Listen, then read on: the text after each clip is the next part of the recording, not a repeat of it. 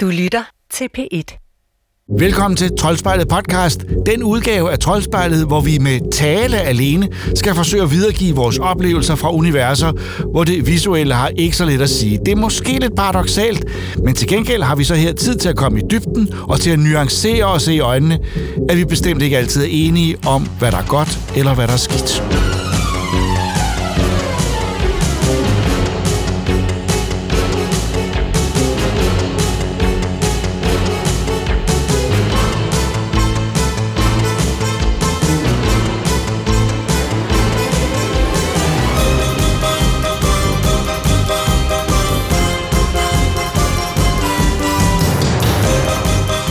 Hvad sker der blandt de mange menige i den enorme besætning på rumskibene i Star Trek? Det hører man ikke så meget om, for det er jo kaptajnen og hans officerer, det handler om i alle Star Trek-serier og film. Men selvfølgelig er der også et drama på rumskibenes nedre dæk, og det vil vi da også gerne høre lidt om, så det får vi nu i den nye animerede serie på Amazon Prime, Star Trek Lower Decks, som Troels og jeg er begyndt at se. Captain's log. Stardate 57436.2. First contact is a delicate, high stakes operation of diplomacy. One must be ready for anything. Are you pretending to do a captain's log? We're all supposed to keep logs. okay, let me listen to it. No, it. go away. Leave me alone. I can't believe you're No, wasting no. your shore leave on this. I can't believe it! This is the greatest ship I've ever seen! Hey, you, bring girl. Pump this. Don't pass out. Ah. Sorry, sorry. I'm good at exploring strange new worlds and solving space mysteries. Let's see what I got assigned. Holodeck waste removal. That's Klingon prison stuff.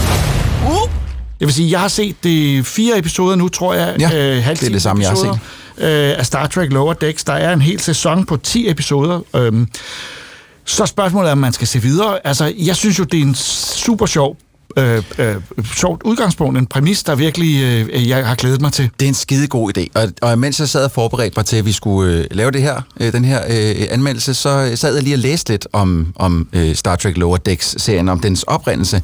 Og øh, så viser sig, at det kommer jo, navnet kommer for det første fra en The Next Generation episode, episodenavn, der hedder Lower Decks, som handler om fire øh, ensigns, der er på, i- ligesom i praktik skal de her øh, fire mennesker være en del af Star Trek øh, Enterprises øh, crew. Så der, ideen opstår faktisk i uh, The Next Generation, altså ja. Den nye Star Trek-serie, Den, i forhold øh, til den rigtige. Ja, lige præcis. Ja. Øh, den med den unge Jean, Jean-Luc Picard. øh, men det er simpelthen der, at det, det hele det kommer fra, og, øh, og selvom at Lower Decks ligesom ender enormt tragisk med et, øh, et, et de her medlemmer, der, der gerne vil være på Enterprise, de, hun dør simpelthen, men øh, så er det her, spoiler, ideen men kommer okay. fra. Ja, ja. Okay, hvis man ikke har set Next øh, Generation nu, Så skal man slet ikke høre den her podcast, så, er det det? ja, så, Så bliver jeg. Diskvalificerer du folk. Fuldstændig. Jean-Luc Picard, den eneste rigtige øh, Star Trek-kaptajn. Den tager vi senere. Og så, Men ah? øh, lad os nu koncentrere os om den her serie. Ja. Men et, altså, ideen kommer og er hentet fra en episode der, Yes. hvor vi faktisk følger nogle af dem. Og jeg må indrømme, jeg blev meget tændt af ideen, fordi Helt vildt. jeg synes jo tit, man får øh, den der fornemmelse af en... Øh, altså, man får situation report, og nu skal man lige vide, hvor meget og damage report, og folk er... Og, og man ved bare, at de løber rundt som myrer på de der gange. Men prøv at høre, Jacob. Og det- vi, vi, vi ser dem bare gå forbi, og så hører vi øh, øh, Kirk Picard eller nogle andre øh, øh, sige noget vigtigt til hinanden. hvor mange gange har vi ikke hørt, altså, var, er der nogen, der har spurgt den her skide skibscomputer, hvor mange besætningsmedlemmer er der på Enterprise lige nu? Der er over 1000, Ja. og vi følger øh, enten Kirk og hans lille hold, eller Picard ja. eller hans lille hold, eller Og så en enkelt gæstestjerne ind imellem. her i ny og næ, som det- aldrig er på skibet, Netop, som kommer ud det er fra. altid dem, der løser de store problemer. Yes. Og man tænker, der må være øh, øh, noget andet, der foregår. Lidt ligesom Bernie i Wall-E. Ikke? Ja. Altså et små figurer, der, der er med. Så jeg havde glædet mig vanvittigt til det, fordi jeg synes, det Ja. er... Øh, det Nu skal er vi se nogle dilithium crystals blive Ja. smurt. Og Ja, præcis. og det, og det, øh, øh, det er så ikke helt det. Nej, det, det, de kan ikke... Det er som om, at skaberne, øh, Mike McMahon, han kan ikke helt øhm, dyser for at ville lave noget, noget mere større for kromet. Ja. Og det er lidt synd. Så der kommer altså, vil jeg sige, at figurerne er jo er menige. Ja. De har ikke høj status, og dog nogle af dem har alligevel lidt højere status end andre. Ja, der er, der er nogen, der er lidt mere, øh, har noget mere ancienitet og, end nogle og, andre. og, og ikke? vi er nede, vi er ikke på broen. Nej. Vi løber rundt på gangene og i maskinrummet og forskellige andre steder, og der er virkelig nogle sjove. Der var i traileren var der nogle fantastisk sjove ting. Helt vildt. Øh, øh, som, som, som, Alt kan jo klippes sammen. Ja, netop. Øh, men, men, men jeg må indrømme, at det er ikke helt som det, jeg forventede. Øh, det er ret morsomt indimellem. Der er gode dialoger, øh, og man kan mærke, at ham der McMahon, han Ja. også er på, hvad er det? Han, laver er, også han laver Solar- Solar Opposites, og han er head writer på Rick and Morty. Okay. Så altså, Og der er det ikke nogen tvivl om, han- også, at det minder det om. Ja, det, det, er, det har meget samme humor, men, men øh, Jacob, og der må vi jo nok åbne den lille pose, der hedder, det er bare ikke lige så sjovt som hverken Solar Opposites eller Rick and Morty. Nej, altså jeg havde bare fornemmelsen af, at, at øh, hele grundideen, jeg for, må, forventede jeg måske sådan The Office, øh, Ja. yeah. Star Trek, øh, at, at det var sådan bitte små ting med, at printeren er gået i Ja, stykker ja. og sådan noget. Øh, men det er det ikke. Det er faktisk store konflikter. Der er aliens, der er øh, der sker ting ude i rummet, øh, som de har en direkte indflydelse Ja. ja. på. Og man opfatter egentlig bare, at det er Star Trek-historier øh, med nogle andre personer. Ja, altså, og det er på trods af, at de har jo Jonathan, Jonathan Frakes, øh, a.k.a. Riker, som gæstestjerne øh, i nogle episoder og sådan noget. Så altså, ja, jeg synes, det er på en eller anden måde, jeg synes ikke, det, det er ikke, fordi jeg synes, det er dårligt overhovedet. Men jeg er bare ret stor Star Trek-fan, og jeg synes, jeg i den her trailer, som jeg så inden selvfølgelig, blev lovet noget andet, end det, der rent faktisk er. Øh, og det, altså, på en stjernekrydser, der øh, flyver igennem hele galaksen og, og, og længere, der burde det skulle være muligt at kunne finde på nogle sjove historier, som ikke nødvendigvis har noget at gøre med planeters ødelæggelse og alt muligt andet. Overhovedet ikke. Og det er et kæmpe det, det var det, jeg havde forventet. Jeg forventet meget mere øh, øh, sitcom-agtig, Ja. øh, øh, som sagt The Office-agtig trivialiteter, Ja. fordi et rumskib af den type har jo trivialiteter. Men åbenbart har de siddet og tænkt, det er ikke sjovt nok. Øh, det kan vi ikke, øh, det kan vi ikke, øh, det er ikke drama nok. Så derfor så bliver de involveret i ja. ting, som er større, end jeg vil forestille mig, besætningen vil blive involveret i til daglig. Øh, ja. Ligesom om, der er ikke nogen... Øh, der er ikke nogen fornemmelse af, at det her er en trist og kedelig eller irriterende dagligdag. Nej, der er også, jeg synes også, der er et eller andet med deres... Altså, og det, jeg vil sige, det har så også noget at gøre med, hvad Star Trek er. Men, men jeg savner eller der, der er nærmest for meget ambitionsniveau for de her fire crew members her. De vil gerne blive til noget mere, og jeg, på en eller anden måde, så har jeg mest lyst til at se nogen, som egentlig bare har det fint, hvor de er. Netop, Forstår du? Altså, det, Ja, det, ja, ja. de vil gerne blive til, de vil også gerne være kaptajner og, det, og læger og det ene og det andet, og det har jeg egentlig ikke brug for. Jeg vil bare gerne mm. have, at altså, det var The Janitor, eller et eller andet. Ikke? Som er, altså, Ja. ja. Og også fordi, hvis den skulle have en pointe, som var sådan også, ikke politisk, men social, så skulle det være netop, nu har vi fokus på, at de almindelige ting, der bliver gjort, er også vigtige. Ja. Altså netop, at der må godt være sådan nogle situationer, og nu beskriver jeg lige deres historie for dem, hvor der går et eller andet i stykker øh, i engine room, som virkelig har stor betydning for det, hvor det viser sig, at alt det spændende, der skete op på broen, er afhængig af en møtrik, der ikke Ja, sad præcis. rigtigt. Ja. Øh, og det, det var sådan noget, jeg havde forventet, at, at vi så også fik afsløret, at de rent faktisk øh, gør noget, som er banalt og enkelt, altså som at genstarte computeren, fordi Ja, ja, lortet ikke virkede. Øh, øh, men sådan noget har jeg ikke opdaget endnu. Jeg har kun Nej. set fire episoder. Der er Jamen, seks ja, tilbage. men det, jeg, jeg er ret sikker på, at det kommer ikke til at fortsætte sådan. Så Øh, du er det kommer... på ikke at se videre? Ja, jeg, jeg har sgu lidt svært, men jeg skal også prøve at se. Jeg synes, at det er meget sigende, at øh, jeg så den her, jeg har lige været på to ugers barsel, og jeg så den her før min barsel. Og der, øh, jeg har lidt svært ved at huske de forskellige episoder nu. Altså, det, Det er jo det er, på grund af, at der er sket noget andet i dit liv. Nå, jamen prøv at høre. Der er, jeg har set og spillet andre ting i mellemtiden også, altså, Nå, øh, der, ja, som jeg sagtens okay. skal huske. Jeg synes sgu, den er lidt forglemmelig, og jeg har også, vi, vi har jo snakket lidt om den, før vi startede optagelsen her, og som jeg sagde til dig, jeg synes, de snakker ekstremt hurtigt. Og nu lyder jeg gammel, men hear me out, det har ikke noget med det at gøre. De snakker meget, meget hurtigt, og det synes jeg ikke gør noget. Det gør de også i Rick and Morty og Solar Opposites. Men det lyder som Rick and Morty, og det lyder Det som gør Solar. det. Det, det. Det er en spillestil, som man vil sige, da jeg så det i Rick and Morty, og også i Solar Opposite, ja. som jeg er vild med, øh, at det er fedt. Altså, at, Det- at det er de kører løs, at, de har, at, det, at, at manuskriptet aldrig stopper Ja. og dvæler ved, ved, ved, ved ting. Men det kræver. Ja. at det manuskript er, er skide Ja, godt det- og sjovt næsten hele tiden. Og det, er det, er det ikke i Lower Nej, Jeg Decks. er enig med dig. Jeg, jeg, jeg var også sådan, jeg sad, der var nogle episoder, hvor, øh, øh, og det er jo ikke så godt for en halvtimes episode, hvor man sidder til sidst og ikke helt kan huske, hvad der skete i starten af episoden. Ja, præcis. Det bliver meget forglemmeligt på en eller anden måde, og som, som sgu er lidt ærgerligt. Og jeg skal, nu skal lige også lige hurtigt sige, jeg er jo jeg er giga Star Trek-fan, og det er ikke sådan, at jeg sidder tilbage med sådan butthurt og sådan, øh, de har totalt Nej, nej, nej, nej, givet nej, kniven nej, til Star Hvis man Trek. er ægte fan, så kan man klare alt. Det synes jeg, og jeg synes også, jeg synes også de er meget lojale over for Star Trek på mange måder. Øh, øh, det jeg sagde før med deres ambitionsniveau for eksempel, jeg tror ikke, du vil kunne lave en Star Trek-serie, hvor at de mennesker, som man fulgte, ikke havde et højt ambitionsniveau, fordi sådan er det i Star Trek-universet. Der, mm. Man kommer ikke ind for at, at bare lave det samme hele tiden. Man vil stige i graderne. Der har alle har ambitioner om alting. Ikke? Så jeg synes også, det, det passer godt ind i universet, at det er sådan. Men jeg synes bare ikke, det er så sjovt. Og Nå. det ærger mig sgu lidt. Ja. Fordi jeg, jeg tror godt på, at man sagtens kunne lave en animeret Star Trek-serie, øh, som er skideskæg. Ja. Men den her er, den er der sgu ikke helt. Der er faktisk allerede aftalt en sæson mere. Ja, øh, den er lidt lukket ned nu på grund af pandemien, ja, så vidt jeg men, kunne men, øh, forstå. Men, men den skal laves, ja. øh, og øh, i første omgang ses den altså her på, øh, på Prime. Ja. Men mit gæt er, at den havner i sidste ende på den nye tjeneste, der hedder Paramount Plus. Nå ja, selvfølgelig. Øh, som, som Star Trek jo, det er jo deres hjem, ja. øh, Paramount, øh, så må ikke den ender med at være der. Jeg vil sige, de skal gøre noget ved det i anden sæson, for ja. jeg hænger på, øh, og jeg ville ellers meget gerne, ligesom dig, se det og, ja. og more mig og have alt al den humor, og selvfølgelig skal det gøre nar af Star Wars, eller Star Trek. Ja, ja, ja det er fint. Det, er, ikke også? det må det gerne. Altså nu sag, fik jeg også, jeg fik også snakket lidt hurtigt. Jeg, jeg, jo, jeg har tænkt mig at se med videre. Altså jeg har også tænkt mig at se sæson 2, fordi jeg har et inderligt håb om, at de, øh, de får fat om nosserne på den her serie, du ved, og så får rigtig trykket til, så den bliver skide sjov. Øh, de skal bare lige Animationen vil jeg sige, er, er, er, er jeg, på, jeg tror, hvis ikke der havde været en Rick and Morty og en Solar Opposite, så ville jeg synes, at animationen var innovativ mm-hmm. og, og, og interessant. Den er ikke, øh, det er jo ikke fuld animation, og Nej. det er jo ikke øh, udtryksfuld på den måde. Det er mere af, af sådan, øh, karikeret, det ja. skal det også være. Men jeg synes, den ligner de serier også lidt for meget, det gør det. Øh, til at jeg kan nærmest se forskel. Det er sådan et figurdesign, ikke? De har ikke de der sjove, øh, øh, jeg tror, at Justin Roiland har kaldt det butthole eyes, altså øh, ja. med de der sjove stjerner inde i, i øjnene som pupiller.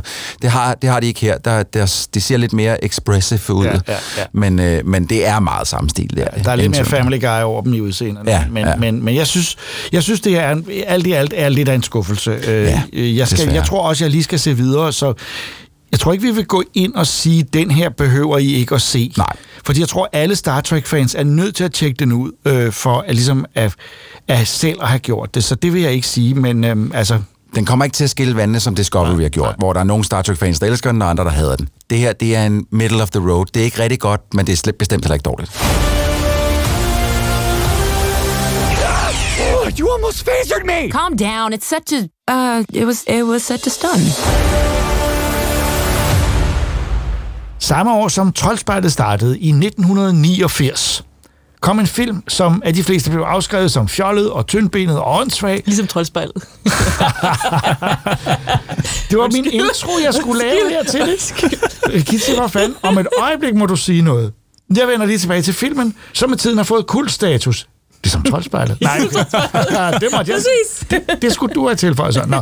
Men Bill and Ted, og det er jo deres excellent adventure, det her handler om, de rejste jo ikke bare i tiden, men også i historien. Øh, og nu er de så blevet genoplevet 32 år senere med de samme to skuespillere, Keanu Reeves og Alex Winter i hovedrollerne. Og den film, som altså hedder Bill and Ted Face the Music, har både jeg og Christoffer og Rigitte set, og øhm, det vil vi nu fortælle jer om. When your wives suggested couples therapy, do you think that this is what they had in mind? Definitely. I mean, we're a couple of couples, right? Bill, Ted, enough of the delusions. You didn't time travel, and you didn't go to heaven and hell. Here's a real idea for you. Be role models to your daughters. Get real jobs. Jeg vil starte med at sige, at øh, jeg morede mig rigtig godt undervejs, øh, men øh, jeg forstod ikke alt, hvad der foregik. Det var lidt forvirrende indimellem. Men jeg var meget oplevet af, at instruktøren øh, er Dean Parisot, øh, som ikke har lavet særlig mange film, men som har lavet den fuldstændig forrygende. Ja. At, jo, det er en ja, fantastisk det er film. Skal Galaxy vi Quest. Ja, Galaxy ja. Quest. Den er bare god. Som han jo, det er en ret spændende dokumentar, der har været om ham, øh, øh, eller om filmen blev hævet ind til at lave øh, øh, som et helt nyt, ubeskrevet blad, og bare altså, gjorde det genialt godt. Ja, ja. Ja. Så, så jeg var jo sporet ind på, at det kunne blive rigtig godt, det her. Og ja. jeg må indrømme... Øh, Altså, jeg havde måske sat mine forventninger en anelse for højt, oh, netop på grund af Galaxy Quest, og fordi jeg godt kan lide de gamle film. Ja, jeg ved ikke, jeg, jeg, jeg havde Skal vi måske... lige spole tilbage til dem egentlig, ja. og sige, hvordan er de? Excellent! Jamen, de er jo egentlig... Øh, ved en fejl kunne man godt komme til at sige, at det er sådan en, den billige version af øhm, øh, Tilbage til fremtiden. Hvilket det faktisk egentlig teknisk set ikke er, fordi den var sat i produktion samtidig med Tilbage til fremtiden. Men det er et tidsrejsefilm, hvor der er to unge, sådan lidt skøre eksistenser, som jeg jo egentlig bare tog lidt rundt, og så ender på deres livs eventyr, uden sådan helt selv at fatte, hvor vildt det egentlig er. Det er to ekstremt øh, enfoldige øh, unge teenager, som, som ikke har forstået særlig meget af sammenhæng i verden, som ikke kender særlig meget til historien, og det der pointen er, så møder de jo historiske personer, som overhovedet ikke giver mening for dem. Øh, mig mindede den jo lidt om Time Bandits også, mm. Terry Gilliams film, fordi den havde det samme øh, lidt mærkelige forhold til historien, hvor Ja. Time Bandits måske er mere dybsindig og intelligent og har noget på sinde, så er det her bare egentlig et fjollet eventyr. Ja. Men, men man faldt jo for deres øh, stil øh, og deres måde at være på, øh, så, så selvom filmen er lidt primitiv, så, så synes jeg, at de, de to oprindelige er super underholdende. Meget, ja, uden tvivl. Og, og, og det tror jeg faktisk også er, fordi netop, som du siger, at figurerne er så solide, de blev fu- altså, figurerne blev fundet på under sådan noget im- impro-teater, eller sådan noget. Figurerne okay. opstod, før man vidste, hvilket eventyr de skulle på. Så Ja, man det havde en god ligesom, måde at gøre det på. Ja, præcis. Så Ja. havde man Bill Ted som nogle solide, altså grundsten i... Solide? Ja, altså i hvert fald nogle øh, gennemtænkte figurer inden, så man ikke gjorde det den anden vej rundt. Det synes jeg egentlig også godt, man kan mærke, at øh, altså, Altså, det er det, der gør to dem så gode. figurer, som man med jævn mellemrum har lyst til at kvæle, ikke også? Jo, jo. Jamen, de er også elskelige, ikke? Man holder af dem, selvom de ikke er alt for kloge. Ja. Jeg, ved, jeg, har, jeg har jo ikke set de gamle film. Ja. Mm-hmm.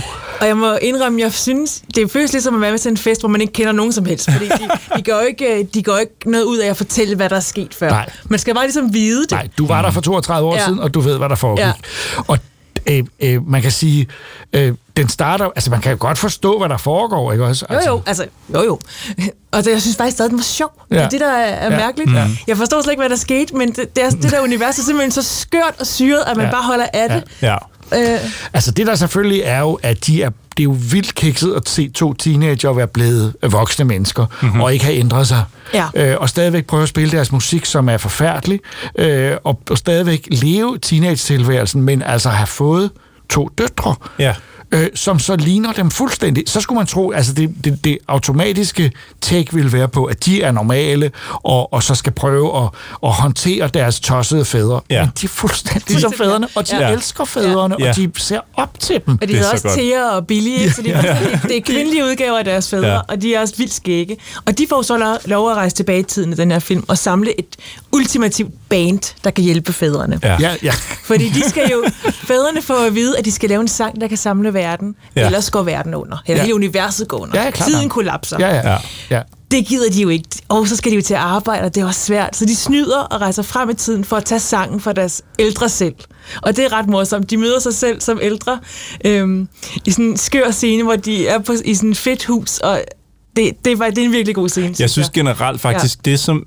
Altså, de gange, hvor de møder dem selv i forskellige øh, afskygninger, det. Ja. det er det, der, driver, Ja, ja, der, der ligesom redder hele filmen, Ja. synes jeg faktisk. Og der er det så også, man taber tråden. Altså fordi, hvor, hvilken, hvornår rejser de hvorhen, og hvad sker der Jamen, så? det- og hvorfor er de pludselig... Og så er der det... Øh, jeg er sikker på... Jeg har en fornemmelse af, at det giver mening. Jamen, det tror jeg også, men det er ikke et helt eller andet sted også lidt underordnet. Altså, det, er jo det, det er de folk, de møder hen ad vejen, Ja. ja. som er også... De, altså, døden fra toren, han er også med. Nå ja, han er også god. Ja, ja, er, han er også med, ja. Samme skuespiller også. Og Ja, sådan noget. ja, Så, altså, ja. Det har de også været gode til at få samlet op. Altså, det er jo de samme, der har skrevet alle tre film. Øh, Både de gamle, øh, Ja. som kom sådan ret Chris tæt. Masterson og Ed Solomon. Ja, øhm, og, og, og de er på igen den her gang. Jeg synes egentlig, det er ret, ret tro mod øh, den gamle stil. Jeg ved bare til gengæld ikke helt, om jeg er overbevist øh, altså, omkring for eksempel Keanu Reeves. Det er som om, at han ikke rigtig kan komme ud af sin John Wick øh, Ej, det synes jeg, seriøsitet. Jeg, jeg synes, det er så skægt at se ham i sådan en type rolle her. Ja, men jeg synes bare stadig, at han har noget i ansigtet, der sådan, at han kan ikke give helt slip. Han var mere loose dengang, hvor han det lavede ved det, jeg så altså, ikke. Ja, det i er- midt-80'erne.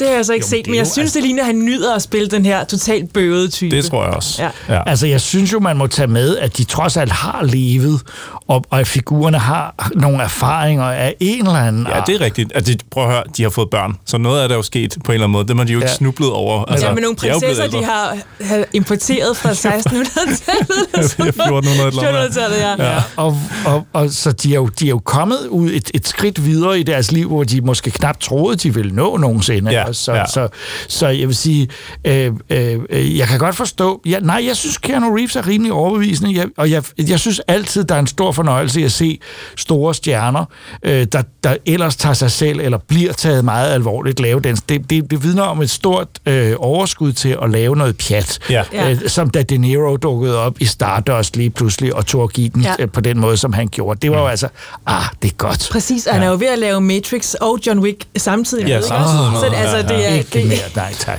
Ja, men- og så synes jeg faktisk også en, en ting, øh, noget jeg vil fremhæve som værende godt. Den der hvide robot, nu vil jeg ikke sige ja, meget mere, ja, men der ja, er en ja, hvid ja, ja, robot ja, med ja, ind. ja. Den var sgu... Ja. Han var sjov. Den var Ja. fed. Ja. det var sådan en ren Terminator, bare uden at være fuldstændig tømt. Jamen også designet, Ja. og, og Ja. den måde, den, valg, den, Den tog en drejning. rigtig god. Det virkede som en sci-fi-ting, der, Ja. ja. var, der ikke bare var pjat. Ja. Øh, den var virkelig gennemtænkt og også teknisk lavet, så man, øh, man ja, det var jeg give dig ret i. Den var så, fed. så den løftede op. Men jeg kan da godt se, hvad du mener, at at der, der måske mangler et eller andet i, at den er fuldstændig perfekt. Øh, øh, men var det ikke også tilfældet med de to gamle film? Jamen, det ved jeg ikke. Jeg synes, altså, den første af dem øh, var bare så, så dejlig øh, sådan befriende og, og altså sådan meget let øh, løsluppen. Jeg ved ikke, det er som om, den er blevet næsten for selvbevidst, den her træer om de foregående film. Jeg synes for eksempel, et eksempel på det vil være Døtrene. At de på en eller anden måde leger, at de er Bill and Ted. Det er som om, at jeg ikke rigtig køber dem som døtre. Jeg ved ikke, jeg ser... Jeg er helt uenig. Altså- øh, øh, især Bridget Lundy, Lundy Payne er fantastisk i rollen mm. som, som øh, øh, hvad hedder det, Keanu Reeves øh, øh, datter. Mm-hmm. Øh, eller hun spilles jo af, af, af, af en... Øh, af, ja, hvad er det? er en... Øh, hun identificerer sig som... Som, Som øh, de. Ja, de, ja.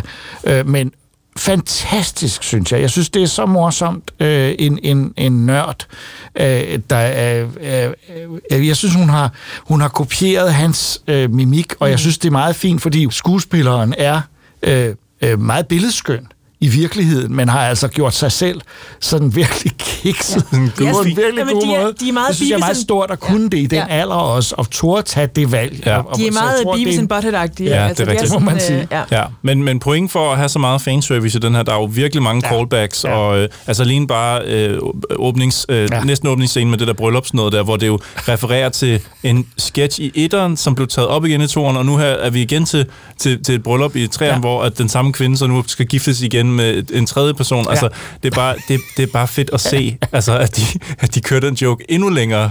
Den var, den var god i etteren, den var sjov at se igen i toeren, men den er faktisk også fed her i træerne. den er faktisk fed, fordi der har været de to andre, og den på den ene side også er tyndsligt, ikke også? Altså Ja. på sin egen måde. Så jeg, jeg, jeg, jeg, jeg havde det godt, og jeg kan godt se, at der måske er fejl undervejs. Det synes jeg også, der er i de to første film, men, øh, men øh, vi morer os generelt over Bill and Ted Face the Music, som man kan lege øh, digitalt øh, rundt omkring, og du har sikkert købt den på DVD. Det har jeg, og jeg kan meddele her, intet af ekstra materialet er værd at samle op, øh, desværre. Jeg havde faktisk håbet på, at der ville være sådan noget, fordi der er så meget guf. Ja, du ja. kunne virkelig have lavet meget Ja, fedt på ja, den, ja. Øh, desværre. Jeg har set det hele, og der var, det var lidt ligesom at gå på YouTube og så se sådan nogle små et-minuts reklamer for, at nu kommer filmen snart.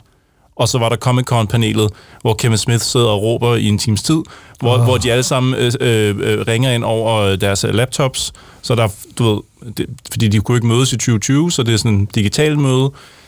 Det er ret kedeligt, desværre. Beklager. Mm. Så stream den, like den, det, det vil jeg anbefale. Men det vil jeg også. Jeg vil så, det, er, det er en klar anbefaling fra min side. Selvfølgelig især, hvis man har set de to første, men Regita kan bevidne, at man også kan lade sig underholde, hvis man ikke Det har kan det. man sagtens. Især hvis man sætter pris på sådan nogle meget syrede historier. Og Kristen Shaw er med, vil jeg også gerne lige nævne. Hende er jeg også ret vild med. Og hun spiller. Hun spiller Rufus datter. Øh, Kelly, tror jeg, hun hedder. Men altså en anbefaling her fra os, øh, men ikke forvent ikke de store kunstneriske ting, men forvent, øh, øh, hvad skal man sige? Hvad er det for en genre, det her? En komedie med komedie. sci-fi-elementer. Ja. Be excellent to each other. And party on, dudes. Dad! How you doing? Well, you know, we're dead. And we're in hell. But how you doing? We're good. For lidt over 25 år siden dukkede et nyt finsk spilstudie op på markedet, Housemark. Shoot'em ups var fra starten studiets specialitet, og de har holdt fast i denne genre og flere gange sørget for at udvikle den og variere den uden at miste dens grundlæggende elementer. Nu er de så klar med et nyt spil, Returnal. This forest contains extensive ruins of a xenotype civilization. Ancient walls, foundations, and statues. The forest is a swamp now. That can't be here. Og det er selvfølgelig en shoot'em up, men nej, det ser jo noget anderledes ud end noget, man har set fra dem før. Ja, Ja, altså, det er jo et tredjepersons skydespil, som, øh, altså, hvor man i lang tid tænker, hvad fanden er det her for noget? Men da der så dukker fjender op, så kan man godt se, okay, ja, det er stadig shoot 'em up-genren, men du ved, twistet og drejet så meget, som de nu engang kunne, for at lave øh, det her meget anderledes spil fra Housemark. Ja, fordi altså, jeg er jo, man er jo vant til, altså, at det bare er, handler om hastighed, sindssyg hastighed, og ja. om at, at, at skyde som en vanvittig. Ja. Øh, og ikke særlig realistisk jo overhovedet, Nej. men bare sjovt. Ja. Og nu er vi pludselig noget, altså vi er nede på en planet, som er, som er virkelig fjendtlig. Ja. Øh, der er, og, og, og, og, og det ser jo ud som om, man ikke man ikke aner, hvad man skal. Lad mig sige sådan her, Jacob. Oddsene er imod en. men øh, man øh, spiller som hende her, Celine, som øh, er en stjerneforsker, så at sige, der er blevet sendt ud i rummet, og har fået at vide, du skal ned til den her planet, og så skal du lige undersøge den. Vi har allerede kigget på den udefra, nu skal du lige ned og kigge på den øh, på oh, jorden, tak. så oh, at sige. Ikke? Ja. Og, øh, og så lige inden, at hun, øh, hun træder ind i dens atmosfære, så får hun en besked, og hun skal til at læse den, og så bliver motoren reddet af flyet, så at sige, og så styrter hun ned. Og den besked sagde sådan set, øh, du skal, kom væk, kom væk, vi har simpelthen ikke, vi ved ikke nok om den planet. Væk, væk, væk. Så med, alle, med andre ord, der er virkelig sat, øh, sat op til, at man er alene, man ja. skal klare noget helt umuligt. Ja. Øh, og jeg må sige, at bare man kigger på det, ser det jo sindssygt flot ud. Og det, det ser meget, øh, altså hastigheden er enorm. Ja, så, altså, så det er virkelig det, de har bevaret fra. Jamen, det er jo det, der er sjovt. Så det er et shoot em up. Det er et shoot em up, når du havner i skydesituationerne. Fordi at lige så meget som man skal skyde fjender der, så skal man i virkeligheden også, øh, du skal udforske øh, rigtig meget. Øh, fordi der foregår nogle ting på den her planet, som øh, skulle er lidt uforklarlige. Altså lige pludselig dukker ens eget hus op hjemmefra, hvor man sådan lidt, hvor fanden kommer det fra? Hvad nu det, det er nok, fordi man tænker det og projicerer det op. Det kan jeg lige få. Det er hjernen. Ja. Planeten er ved at gå ind i ens hjerne, ja. tænker jeg bare efter at set for meget Star ja, det, ja, det kunne meget vel være det. Øh, men, men, der, det, altså det, øh, men det ved men, du faktisk ikke? Nej, jeg ved det faktisk ikke, for jeg har ikke gennemført det nu. Fordi at det skal så sige, samtidig med at det her det er en slags shoot 'em up, øh, og et, et spil om udforskning, så synes jeg også, de har taget lidt, øh, lidt til den fra øh, Dark Souls-spillene. Nå, Fordi ja, nogle af de fights, du hammer ud ja. i, ikke? Ja. det tog mig vildt lidt... Altså, da jeg startede op og bootede op første gang, til at nå til den første boss, som, øh, som vir- virkeligheden, nu når jeg ved, hvem, hvem den boss er, hvor han er henne og sådan noget, så burde det have taget mig 20 minutter. Men jeg brugte så lang tid på at udforske og prøve at finde ud af, hvad fanden det her spil er. Så det tog mig vidt tre timer for at nå frem til bossen. Og nu her kommer kickeren så, den første boss. Øh, den første boss smadrer mig så, så jeg dør. Og det her spil er så lavet sådan, det, det quicksaver ikke på den måde. Du starter helt forfra. Så du ser igen dit fly styrt ned. Det er en loop, så hver gang hun dør, så bliver hun sendt tilbage i loopet. Hun styrer ned forfra. Det lyder meget gammeldags. Ja, men du har så stadig nogle af de attributter, du allerede har samlet sammen fra tidligere game, okay. øh, tidligere game Så man har ikke mistet alt? Du har ikke mistet alt, men du har mistet alt din våben. Du har kun din håndpistol til at starte med. Igen. Så da det første gang skete for mig, så, så havde jeg lyst til at tyre med min controller og sige, what the fuck is this? ja, men det forstår jeg da godt. At, øh, øh, øh, er det igen den der tendens, jeg synes, vi har set på det sidste, at, øh, at øh, spilskaberne er begyndt at vende tilbage til deres gamle holdning om ikke at lave succesoplevelser til os? ja, øh, jamen jeg vil sige det sådan her, fordi da jeg først havde slået den første boss her, ikke, så øh, behøver jeg ikke slås mod ham igen. Så, kan jeg bare, så har jeg låst nøglen op, låst den nye gateway op til det nye område, så kan man bare gå derhen, og så skal du ikke slås mod ham igen. Hvilket, så skal det så hurtigt siges, jeg har glemt, hvordan hans dør ser ud 20 gange, så jeg rendte ind og slås mod, øh, altså flere gange, end jeg egentlig skulle, fordi jeg ikke lige har fået tænkt mig om, sådan, Nå, jamen, det er her, jeg skal ind for at komme i gateway, og lige pludselig så står jeg foran ham der lortebossen igen. Og du igen. vidste jo, det var den dør. Ja, men jeg havde glemt, hvordan den så ud. Ej, men det er forfærdeligt, ikke? Men altså, det, det, det der i virkeligheden, Jacob, er hele... Øhm, hvor man virkelig skal tænke sig om i det her spil, fordi ja, det, hver gang du dør, så laver den også om i ruminddelingerne, sådan så du ved aldrig rigtigt. Det er ikke sådan, så du kan kende vejen præcis hen til, hvor det er, du skal lære det her Nej, spil. det kan du ikke, fordi den laver om på, hvordan rummene ser ud hele tiden, hver gang du dør. Øh, så det er rimelig svært. Men øh, det sværeste er sådan set at finde ud af, om de ting, du finder, om du egentlig skal samle dem op eller ikke. Fordi du finder en masse super stærke items, som kan hjælpe dig på din vej. Men nogle af dem er inficeret af noget, der hedder malignancy. Mm-hmm. Og øh, du kan ikke se, hvad den malignancy vil gøre ved dig, når du samler den op. Du ved bare, at det kommer til at have en lorteeffekt på, dit, øh, på din, Hvorfor på din vej det fremad. Fordi man skal have Fordi noget af det er noget pissegodt loot. Oh. Øh, men det, det, når du så samler op, hvis du så får et eller andet, så får du noget, hvor du for eksempel, jamen hver gang du så låser en kiste op, jamen så mister du energi. Åh, for helvede, fordi man vil gerne låse så mange kister op som muligt, så man ligesom får nogle nye fede våben, ikke? Øhm, men den, du kan kun komme af med den malignancy ved at slå 10 fjender ihjel, eller du ved, et eller andet. Og 10 fjender lyder måske ikke af meget. Og det er det heller ikke i de fleste situationer, men hvis du lige har samlet den op, og den næste, det er en goddamn boss, øhm, så, Så er den en af de 10. så er den, altså ja, det er jo det, ikke? den tæller ikke for flere. Øh, så der er, man skal sådan hele tiden tænke sig lidt om, fordi vil jeg, hvor meget vil jeg have det her? Der er en kiste, øh, som du kun kan låse op ved at få det der malignancy. Og du ved ikke, hvad der er nede i kisten. Vil jeg virkelig gerne se, hvad der er nede i den? Ja, fordi jeg har brug for et bedre våben. Men det virker som om, at du er ikke givet op. Slet ikke. Overhovedet ikke. Altså, det, det, altså, full disclosure, jeg er kæmpe fan af Housemark. Jeg har spillet alle deres spil til døde. Jeg elsker øh, det her spilfirma. De laver altid noget, der er pisse interessant. Resogun til PlayStation 4 Ja, det var meget flot, men det var åndssvagt godt. andet, altså. Fuldstændig. Altså, ja, og dog. Altså, det Ja. var også en, en, en shoot'em up med, med, som var twistet lidt, ikke? Uh, Alien Nation, Dead Nation, jeg har spillet dem alle sammen. Jeg synes, de er, så, de er alle sammen skide gode. Det her, det er noget helt andet fra deres hånd. Ja, du kan godt se deres, øh, det, det, de plejer at lave, at det stadig er der.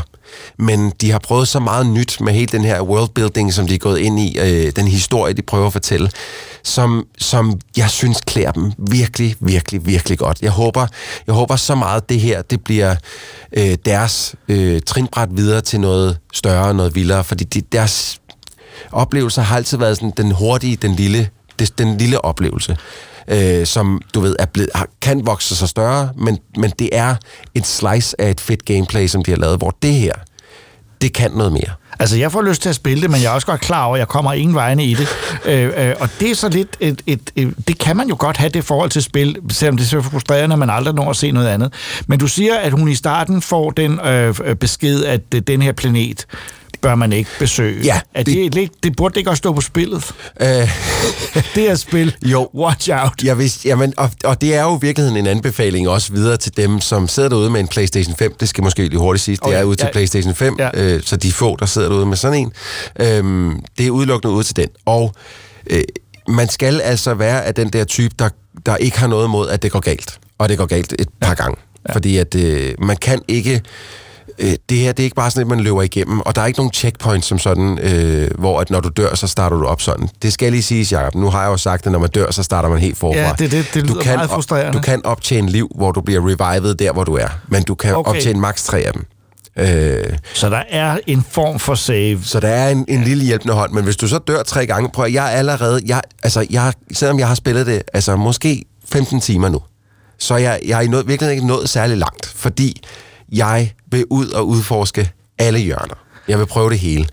Øhm, hvor at, selvom jeg så har haft de tre liv og har fået opsparet op til dem, så at sige, jamen nogle gange så render man bare ind i et monster, som er så sindssygt powerful, at det er umuligt at, øh, at ikke miste måske en, to liv på det.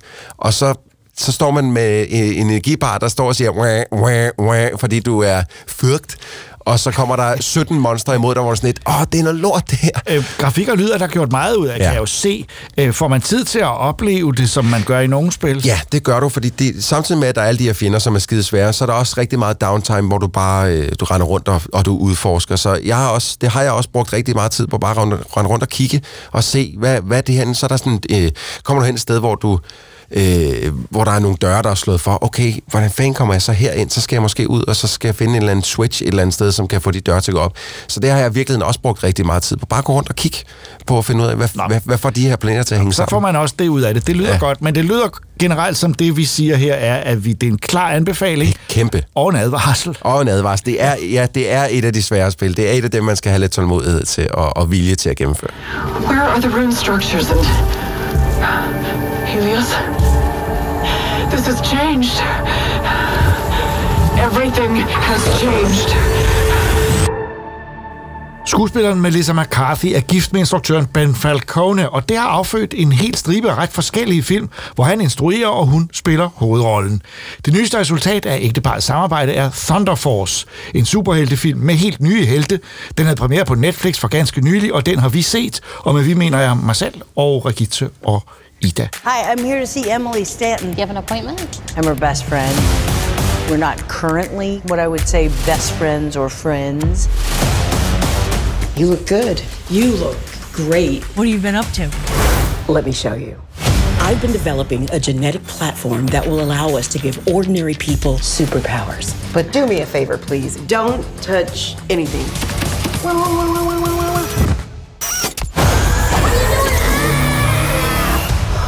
God, Lydia. Do you have any idea what you've done? You just took our only formula for super strength. Everything about you will become stronger.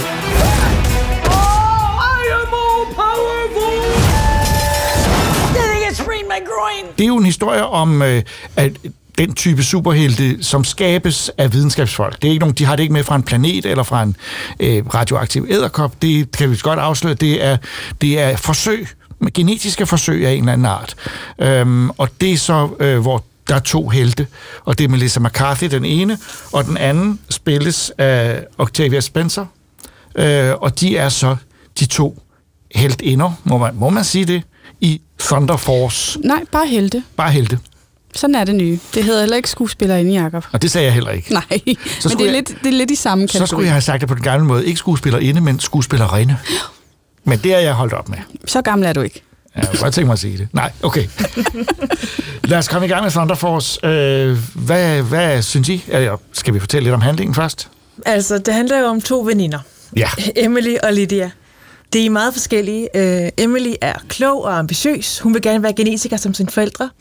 Så hun kan lave superhelte, for hendes forældre er blevet dræbt på en meget, meget Batman-agtigt. Og de var i gang med at lave superhelte, faktisk. Det var de nemlig, ja. og uh, de blev dræbt af det, der hedder misstedere.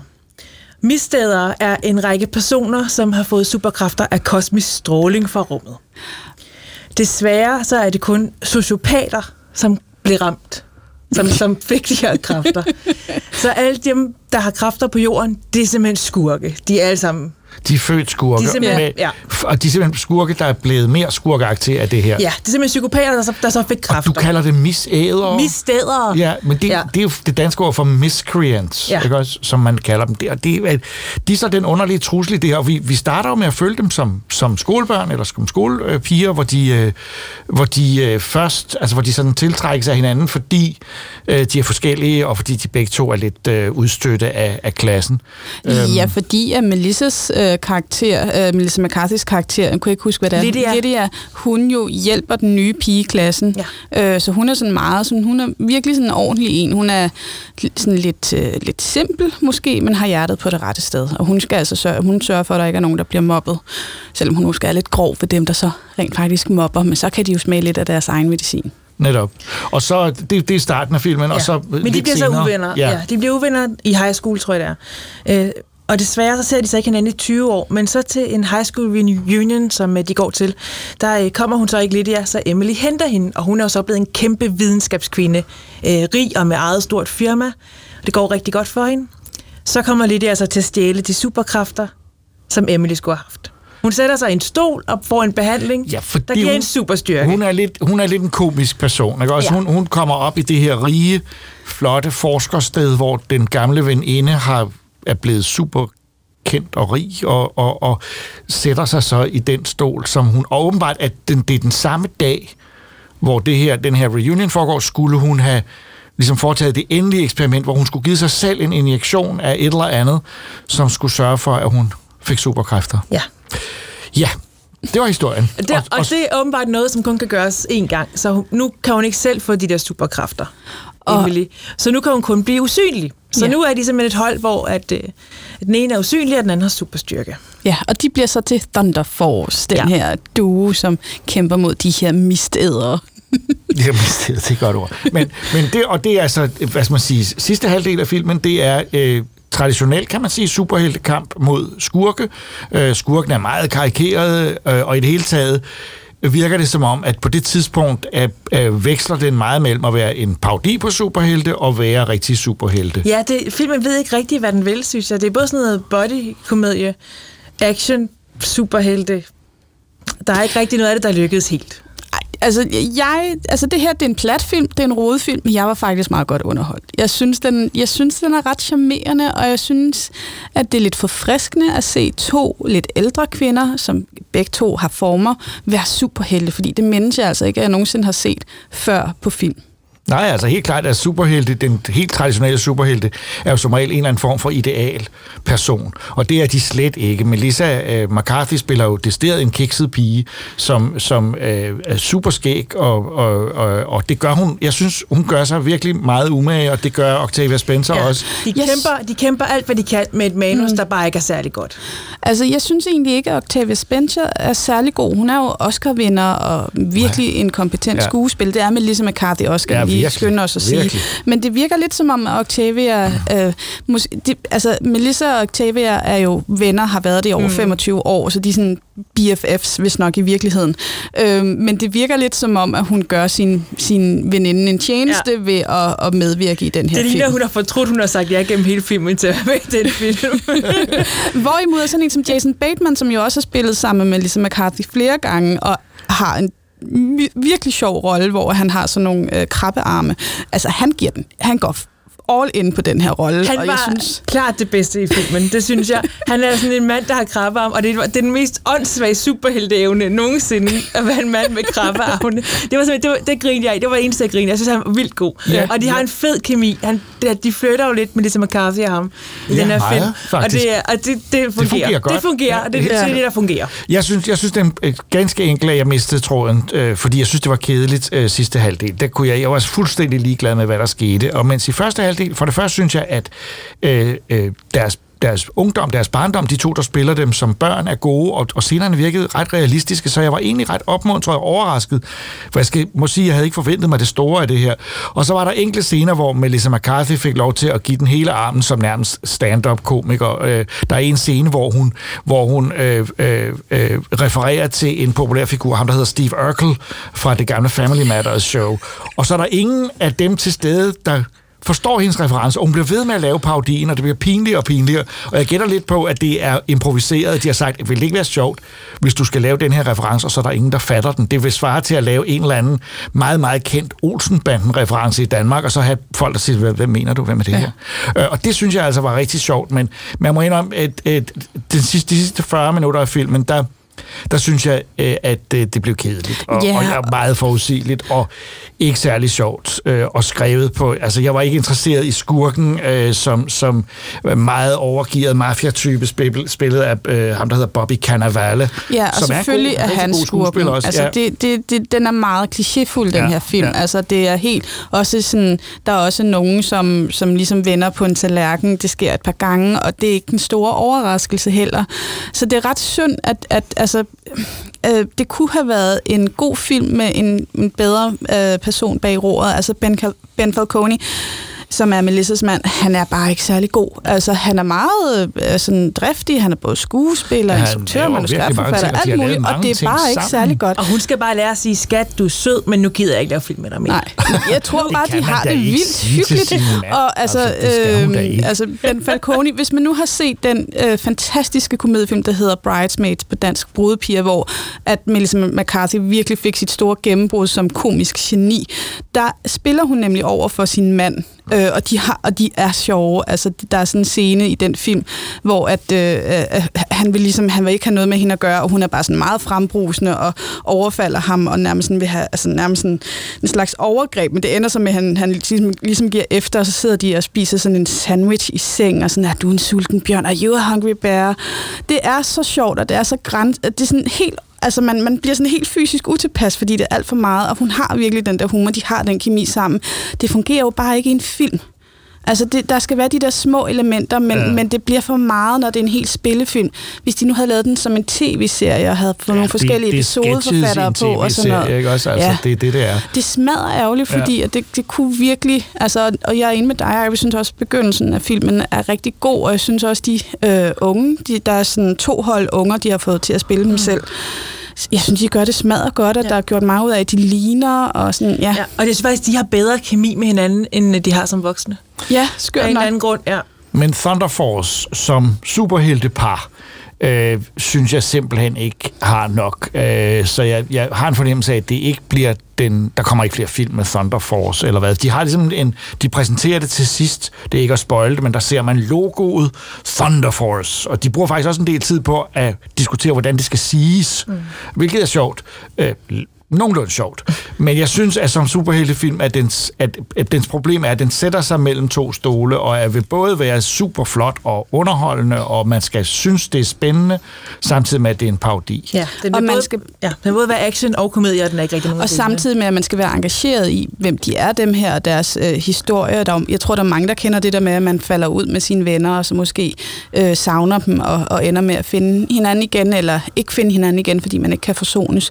Men jeg vil dog sige, fordi at de sidste podcaster snakkede vi jo altså om en anden superheltefilm, hvor der også var en kvinde i hovedrollen, Wonder eller kvinder. Woman. Jeg synes altså, at den her er bedre end Wonder Woman 84. Jeg er ked af at sige det. Det synes jeg ikke. Okay, det, det, det, Hvad synes du, Jacob? Det er, det er to den sammenligning, jeg slet ikke vil være med på, fordi det er to så forskellige film, så jeg vil rent diplomatisk sige, der, den må stå for din regning. En uh, Thunder Force er ifølge Ida bedre end Wonder Woman. Uh, ifølge Regitze, som godt kunne lide Wonder Woman, er den ikke bedre, og jeg vælger virkelig, virkelig kujonagtigt ikke at sige noget. Du vil ellers er en film på Schweiz. 38 eller sådan noget. Ja, nu du siger det. Altså, for det første kunne man starte med... The hell are you? You'd think Cancer, but uh, Capricorn actually, Sag Moon, and all kinds of things rising. That's messed up. I 1968 kom der pludselig et Anders And-blad, der var en bog. Kan du bare ikke få nok af Anders Sand og de andre i Anneby? Så husk den nye Jumbo-bog hver måned. Det virkede virkelig fantastisk, at man nu kunne læse sine tegneserier og bagefter sætte dem op i reolen ved siden af de rigtige bøger, i stedet for at de lå i en bunke i hjørnet af ens værelse. Og formatet Jumbo-bogen blev virkelig en gigantisk succes, og den er aldrig rigtig gået af mode, og for nylig udkom så bog nummer 500, så derfor har Christoffer og jeg har tænkt os lige at tale om bog nummer 500 og generelt om Jumbo-bøger, selvom der har været sagt meget om dem allerede.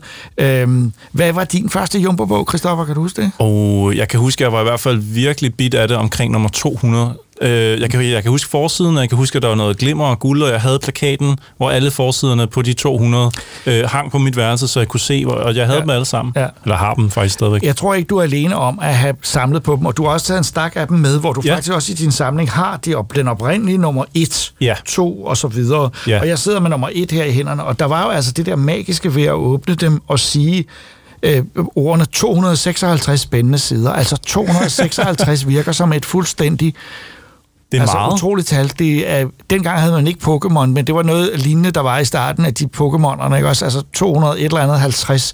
Det er bare, det er, og så er det det, at det tog så lang tid at læse det. Altså, Ja. ja. man, fordi et Anders Anblad kunne godt have en tendens til, og kan stadigvæk have en tendens til at gå lidt for stærkt. Ja, lige præcis. Det er for hurtigt overstået. Men, men altså, jeg, jeg var jo totalt bit af det dengang, og jeg er så glad for, at jeg har beholdt min... Øh, min, altså alle mine jumbo-bøger. Jeg har jo desværre gået af med min samling af Anders Sandblad. Vi, vi havde en ven af familien fra, fra Egmont, som øh, samlede alle bladene fra 94 til 2004 øh, af de regulære Anders Sandblad, så dem har jeg haft, men er så gået af med, da jeg flyttede hjemmefra, desværre. Det er jo en klassisk historie. Ja, men som, så. Anneby har virkelig fyldt ja. meget af min barndom, både ja. som jumbo-bøger og Anders Sandblad.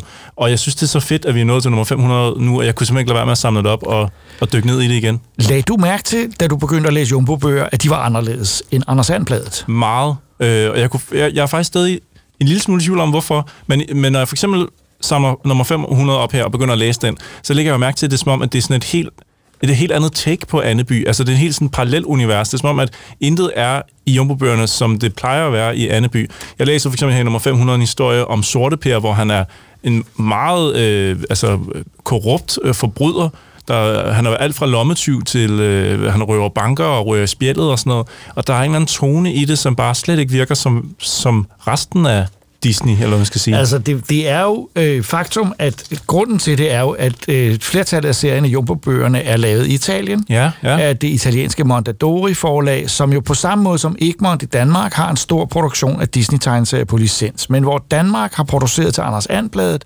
og dybest set har holdt sig mere til den klassiske amerikanske stil fra Ja. Karl Barks, Paul Murray og de andre store tegnere, Mm. mm. som så nye tegnere og forfattere har forsøgt at holde i live på den ene eller den anden måde, så har de italienske tegnere fra starten, helt tilbage i 50'erne, da det begyndte, øh, slutningen af 50'erne, øh, haft en deres egen øh, idé om, hvad Anneby kunne og skulle, som mere har passet til, hvordan italienske tegneserier var i øvrigt, mm-hmm. og derfor opstod Stålanden jo dernede som en parodi øh, på Diabolik, Ja, øh, ja, som ja. var en, en, en, en, en skurkehelt Ja. øh, i, i italiensk popkultur, som så blev Paparinik, øh, og derfor øh, en, en figur, de kendte, og derfor meget voksen. Ja. Så, så jeg tror også, at man havde en fornemmelse af, at det var lidt mere øh, voksne historier. Ja, og selvfølgelig er Ståland baseret på Diabolik. Jeg ved ikke, hvorfor jeg først laver den kobling nu, men det er altså, øh, øh, varm anbefaling også, hvis man ikke har set den film. Det er en fantastisk Mario Barber-film ja, ja, med det- Morricone soundtrack og det hele. Og var jo også en, en tegneserie i, Ja, en og, Fumetti, og, ikke? Jo, ja. Ja. og, og novelleserie i mange, mange år, og, og findes ved stadig, og er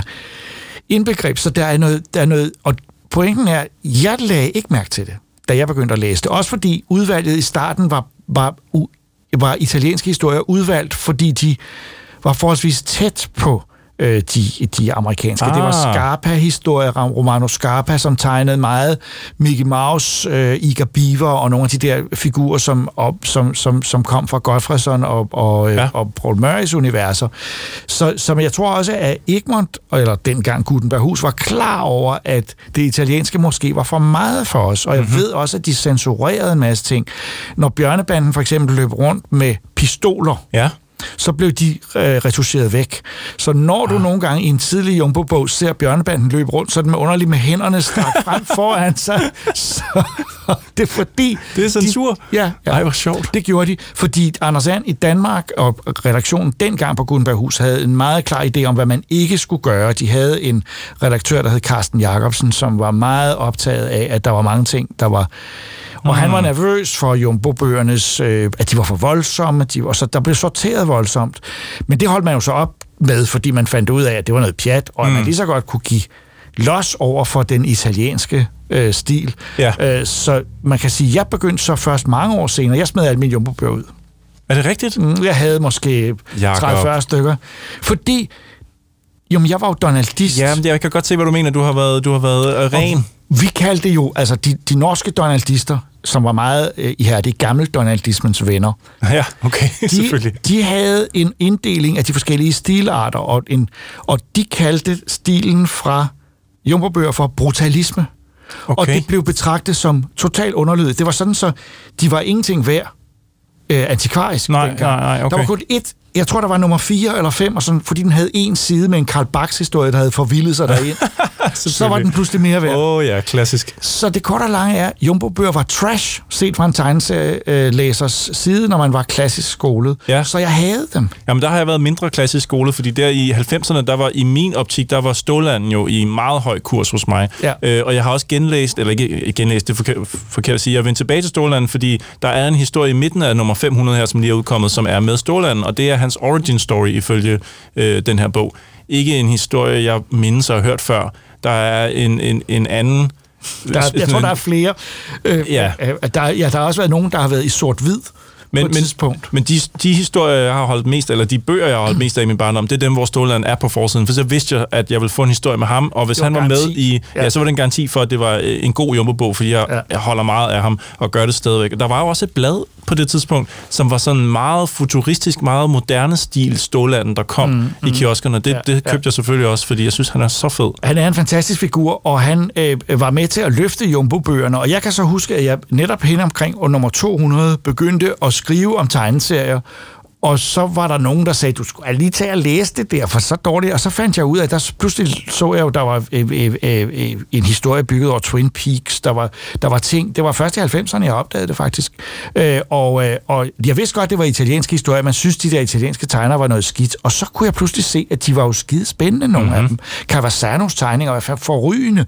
Øh, og, og, og de eksperimenter, de laver indimellem, er der virkelig brug for. Og så for nylig stødte jeg på nogle jumbo-bøger, sådan inden for de sidste fem år, hvor der var fuldstændig, altså der er en historie, øh, hvor tekstkasserne gør oprør.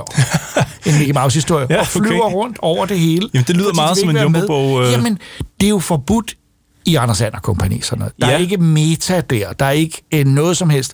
Og der, det er jo det spændende kulturelle, at, at vi har altså med to forskellige, som du sagde det, dimensioner. Det er i hvert fald den øh, mavefornemmelse, jeg får, men jeg er faktisk ret glad for... Jeg vidste godt, at du, du har nævnt før det her med de italienske og opdelinger og sådan noget, men jeg tror ikke, jeg har forstået det så klart og tydeligt, som du siger det nu her, øh, at det er det, der gør, at man har den fornemmelse, når man, når man læser Altså, de italienerne arbejdede med det her format, som Jumbo-bogen er i, fordi sådan var alle deres andre øh, fumetti, og altså deres tegneserier og novelleblade. Ja. Og derfor er der jo også færre. Der er kun øh, øh, øh, maks 6 billeder per side, hvor et Anders Sandblad jo har op til 8 billeder per side. Mhm, Mm-hmm, mhm. Så det er et helt andet layout. De passer simpelthen ikke sammen, øh, og, og derfor er det et andet univers på alle måder. Øh, så kan man så sige, at vi så begyndt at beundre det mere, og der er jo også danske tegnere. Den danske tegner Flemming Andersen har jo faktisk mere efterlignet denne her stil i den måde, han arbejder på, end, øh, end øh, Karl Bach-stilen, som de fleste tegnere siger, det er det, jeg godt vil op. Ja, ikke også? ja. Så, så de har jo fået en værdi i dag, hvor man siger, at som tegneserie kender, er man ikke længere, øh, øh, øh, rynker man ikke på næsen af dem mere, man siger, hold da op, det er der, der kommer noget fornyelse. Ja, de har skabt deres eget. Det, det er da egentlig ret fedt, faktisk. Skal vi sige noget om nummer 500 Ja. i øvrigt? Øhm, jeg synes, den, øh, altså, den er, hvad den er. Det er en, præcis en jumbo Der bliver ikke rigtig sådan råbt, råbt så meget hurra for, at det er num- nummer 500. Det er ikke, fordi man åbner den, og så... en almindelig bog. Det er en almindelig bog. De, de bemærker lige i starten, at nu er vi nået til nummer 500 ved at lave en lille liste over de, de bøger, der kommer ud her i 2021. Men ellers så er det egentlig også det. Så det er ikke Ja. fordi, at den, den Nej. sprudler Der er af... ikke noget ekstra materiale eller noget som Nej, helst. Nej, desværre. Nej. Men jeg vil sige til gengæld, den følelse, jeg fik ved at gå tilbage til, til nummer 500 her, det var jo, at jeg fik jo lyst til at tage sommerhus.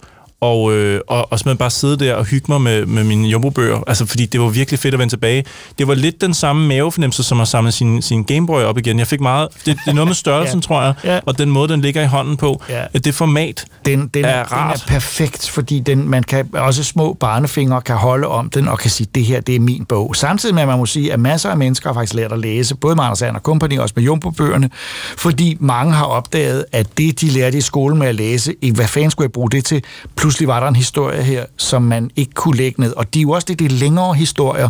Jeg havde fornemmelsen af at læse en Jumbo-bog dengang, da jeg var barn, at man ligesom var igennem en roman, der skete meget mere, det var meget større, Ja. Øh, og det er ikke helt korrekt. De er ikke så meget længere, men der er nogle gange nogle meget lange historier, og det var også sindssygt fedt. Men der er altså noget mærkeligt ved nummer 500, men det har været mærkeligt ved dem i mange år. Det vil du have med til. Alle siderne er i farver. Ja, det, er de, det var de jo ikke. Nu har vi jo nogle af de helt gamle liggende her. Øhm, Anders And i Knibe, nummer 3 for eksempel. Ja. Et opslag i farver, et i sort-hvid, et i farver, et i sort-hvid. Ja, sådan Og var det jo til ja, at starte med. Sig, ja. Ja, men ja, nu får man det hele farver, men jeg synes også, det på en eller anden måde det er lidt rart, fordi når du mærker papiret i Jumbo-bog nummer 500, så er det jo stadig altså, billigt papir. Og det siger jeg med al kærlighed, for jeg synes faktisk, det, det er sådan, det skal være. Men man kan jo godt mærke, at det er lavet billigt, og, altså ja, trykt altså, billigt. Ja, ja, det, det var trygt billigt, og hvorfor var der det skift ene opslag i farver, et i sort-hvid? Jamen, det må være for at have sparet penge. Altså... Nej, nej, det var faktisk fordi Mondadori, som trykte bladet, Ja. trykte dem gamle, deres trykmaskine kunne kun trykke farver på den ene side af papiret. Ej, hvor vildt. Det er sjovt. Og det, det, det tænkte man, det er fint nok. Jamen, det Og er det, det, var også. det også i ja, ja. mange år. Jeg ved ikke, hvornår det skiftede, men når jeg åbner, lukker den op, så er den stadigvæk, ah, det er lidt forkert. der er for meget farve i. Ja, der skal, den skal gå over i sort-hvid hver anden gang. Det er ligesom, så bliver man glad for farverne. Åh, oh, så, kunne jeg- så, så, det er så sådan en vekselvirkning hele vejen Ja, igennem. ja. Øh, jeg vidste selvfølgelig ikke, det var derfor dengang, men det er forklaringen. Mondadori kunne kun trykke på en side af papiret. Fantastisk. Men altså, jeg ved ikke, om vi skal anbefale nummer 500. Det er jo sådan en god bog at have. Øh, men, men forsiden er jo faktisk lidt kedelig, for det er et mylderbillede, hvor der står 500. Og jeg kan bedre lide et klassisk øh, forside, som en, jeg kigger på her, der hedder Stålanden flyver igen, øh, nummer 40. Øh, fantastisk. Ja, eller Anders i fin stil her, nummer 65, hvor han rammer et, øh, et, altså et vipse, en vipserede med sin, på Ja, sin det er golfbane. rigtig Ikke? godt. Men er stadigvæk ved at sige, de første par stykker, Anders And i Knibe, Onkel Joachim i Hopla, nummer 7, og så er jeg her, Onkel Joachims trillioner, den første, hvor øh, øh, Onkel Joachim øh, faktisk øh, leger slangetæmmer med øh, slanger af mønter. Ja, opfindsomt. Det er klassisk. Men altså, Jumbo nummer 500 vil vi gerne hylde her, øh, og håber, øh, I, I ved jo sikkert, hvad det går ud på, så hvorfor skulle vi overhovedet fortælle jer det her? Men det gjorde vi alligevel. Tak, Christoffer, og fordi du også slæbte så mange af dine Jumbo-bøger med, fordi jeg ikke har mine mere, og det, øh, det øh, angrer og fortryder jeg nu.